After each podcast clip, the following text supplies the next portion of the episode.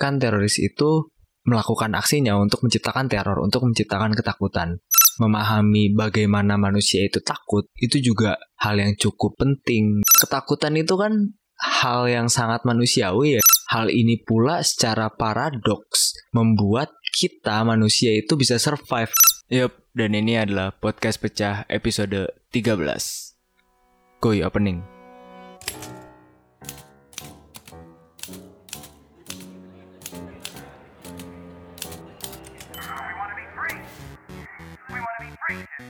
You're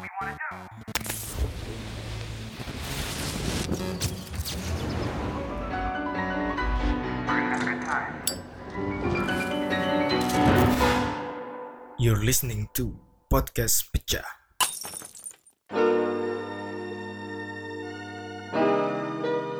Oke, baik lagi di podcast pecah, podcastnya manca. Eh, sorry banget buat yang minggu ini telat. Harusnya tuh podcast gue ya keluarnya kalau nggak Senin Minggu lah kayak gitu. Cuman karena ada kesibukan, gue habis jadi ketua acara gitulah pameran seni sama ada diskusi kayak gitu-gitu. Jadi ya telat gitulah. Sorry banget ya. Buat yang baru mendengarkan podcast ini, perkenalkan saya Manca host dari podcast pecah dan buat yang dengerin di Android bisa dengerin lewat SoundCloud atau lewat Google dan buat yang pakai Apple device itu bisa dengerin di Apple Podcast. Oke, gitu aja. Nah, jadi gue mau bahas tentang hal yang beberapa hari yang lalu tanggal berapa sih? 13 baru kejadian ya yaitu tentang terorisme yang terjadi di Surabaya gitu. Tapi gue nggak mau bahas tentang kejadian atau kronologinya kayak gimana karena hal-hal itu kan emang ya kita udah tahu gitu lah maksudnya banyak di berita segala macam bla bla blanya gampang dicari. Gue mau bahas dari sisi bagaimana kita memahami itu. Maksudnya gini, uh, sebelum jauh-jauh kita memahami tentang bagaimana mereka atau si teroris ini bekerja atau apa segala macam, lebih baik kita memahami kita sebagai manusia itu bekerja gitu. Gue selalu tertarik sama hal-hal kayak gitu. Dalam konteks ini, kan teroris itu melakukan aksinya untuk menciptakan teror, untuk menciptakan ketakutan. Nah, memahami bagaimana manusia itu takut itu juga hal yang cukup penting dalam prevensi untuk menemukan cara-cara uh, yang baik dalam menyampaikan atau memahami terorisme ini gitu. Karena bukannya terorisme itu oke-oke aja, jelas itu nggak oke-oke aja. Tapi maksud gue kalau si teroris ini pun melakukan aksinya, tapi goalnya nggak kecapai, yaitu goalnya membuat masyarakat takut, itu menurut gue lebih enak gitu. Makanya memahami bagaimana manusia itu takut itu juga menarik menurut gue sekali lagi bukan berarti terorismenya itu nggak penting apa gimana ya tapi gue cuma mau bahas dari sininya gitu sih. Precaution aja takut salah paham nih cik gitu nah uh, ngomongin ketakutan. Uh, ketakutan itu kan hal yang sangat manusiawi ya gitu. Kita semua takut kita semua punya ketakutan. Hal ini pula secara paradoks membuat kita manusia itu bisa survive gitu mungkin zaman dulu kalau misalnya uh, ancestor kita atau uh, manusia-manusia dulu zaman purba nggak takut sama singa gitu ya mungkin kita akan hidup di hutan yang dengan santainya kayak gitu aja gitu. Mereka nggak bakal masuk hidup di dalam gua. Dan selanjutnya di civilization selanjutnya bikin rumah dan segala macam bagaimana manusia dulu mungkin takut akan uh, kelaparan gitu. Makanya mereka menciptakan makanan mereka akhirnya bercocok tanam segala macam. Justru ketakutan inilah yang secara paradoks membantu manusia evolve dari satu fase ke fase berikutnya menjadi civilization yang lebih baik gitu. Gimana ketakutan manusia tentang penyakit-penyakit kayak misalnya yang belum dipahami gitu. Kayak misalnya mungkin dulu uh, ada wabah apa sih namanya uh, cacar atau kayak gimana gitu kan manusia nggak paham gitu. Uh, ternyata ketakutan itu dipahami kejadiannya kayak gimana maka diciptakanlah obat untuk cacar. Sehingga cacar tidak perlu ditakuti sebegitunya karena udah ditemukan obatnya. Nah begini juga masalah terorisme ini gitu. Uh, karena ketakutan adalah hal yang sangat manusiawi ketakutan ini dipicu dari otak. Jadi memang otak kita juga didesain untuk menciptakan ketakutan. Baik lagi itu emang buat kita survive gitu. Kalau ketakutan itu uh, dibagi dua, ada yang emang secara natural kita takut gitu. Kayak misalnya ya tadi misalnya ada macan gitu ya kita takut gitu secara natural. Atau apa ada uh, tabrakan mungkin kita takut gitu. Tapi ada juga memang ketakutan tuh irasional gitu. Kayak misal misalnya ada beberapa orang yang takut sama badut. Ada orang yang takut sama balon gitu. Itu irasional tapi itu pun ketakutan gitu Nah kalau yang gue kepo-kepo nih, teroris itu adalah salah satu kata kunci ketakutan yang secara umum ditakuti oleh manusia zaman ini gitu. Banyak ketakutan manusia di zaman ini gitu di abad 21 ini ada tentang ada perang, ada tentang tadi teroris, ada tentang nuklir, ada tentang yang semungkin buat beberapa orang sederhana kayak berbicara di depan umum dan lain sebagainya. Jadi ada orang yang melakukan penelitian tentang apa hal-hal apa yang ditakuti oleh kebanyakan manusia. Salah satunya tadi teror, terrorist attack. Nah, ketakutan itu kan manusiawi, natural. Jadi ketakutan itu kalau misalnya ngomongin yang emang natural fear gitu, yang emang kita takut itu berasal dari uh, talamus gitu. Jadi otak kita itu gini, ketakutan itu kan pasti ada triggernya gitu, ada triggernya. Entah dari kita yang ngeliat atau kita mendengar letupan atau apa pun itu itu akan membuat ketakutan kepada kita gitu. Nah, ketika indera kita mendapat informasi itu, terus informasi itu masuk ke talamus gitu. Ketika si talamus ini di otak bagian di otak namanya talamus, ketika si talamus ini mendapatkan informasi atau pattern yang gak sesuai dari biasanya, itu masuk ke amigdala. Sama satu lagi gue lupa Pokoknya intinya amigdala ini bagian otak yang namanya amigdala ini yang mengontrol ketakutan kita. Jadi kalau emang lo mungkin kepikiran gimana caranya gua nggak takut sama apa pun, nah mungkin amigdala lu bisa dicabut kali gitu. Tapi gua nggak tahu sih. Ya pokoknya si amigdala ini yang membuat kita takut. Jadi amigdala ini dapat trigger gitu dari talamus, di mana informasinya juga nggak biasa jadi informasinya belum clear apa. Jadi si amigdala ini langsung nyebarin informasi ke sel-sel di tubuh kita uh, membuat respon-respon yang harusnya kita lakukan. Ada dua respon ada fight melawan atau kabur gitu. Nah itu uh, yang terjadi di otak kita tuh ketika merasa takut tuh kayak gitu gitu jadi gitu ya.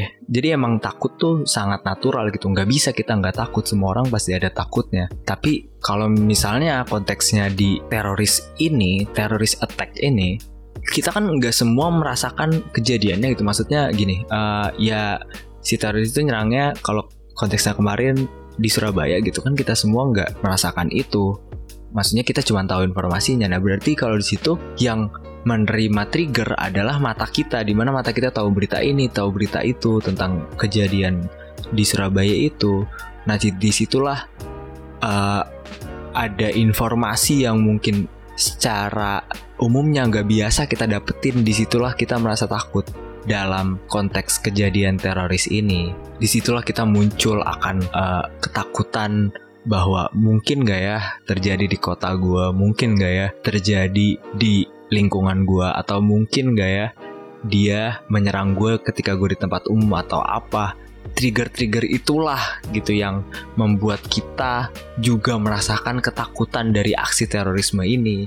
Dan sebenarnya itu kan yang emang goals dari si teroris ini. Terlepas uh, motifnya ada yang mau membangun negara, ada yang mau nyerang orang yang berbeda keyakinannya dengan dia. Terlepas dari itu, uh, itulah tujuannya gitu menciptakan ketakutan.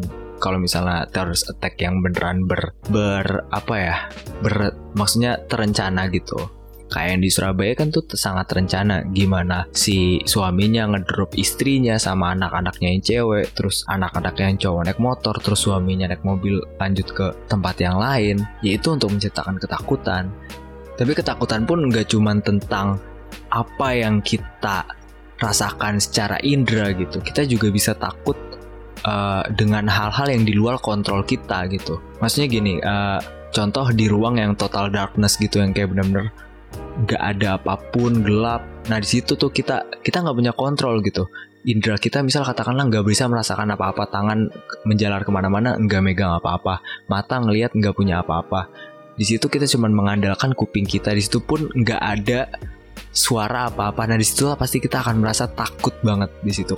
Jadi ada uh, ruangan yang emang didesain sangat-sangat akustikanya tuh bagus banget. Itu tuh bisa bikin orang takut banget gitu karena dia bisa kalau di ruangan itu sih itu bisa denger suara darah lo mengalir kayak gitu. Anjir serem banget pasti. Uh, nah itu tuh maksud gue kayak gitu ketika kita tidak bisa mengontrol ketika ada informasi pattern informasi yang gak biasa sama otak kita konsumsi itu akan menciptakan takut yang bener-bener takut gitu.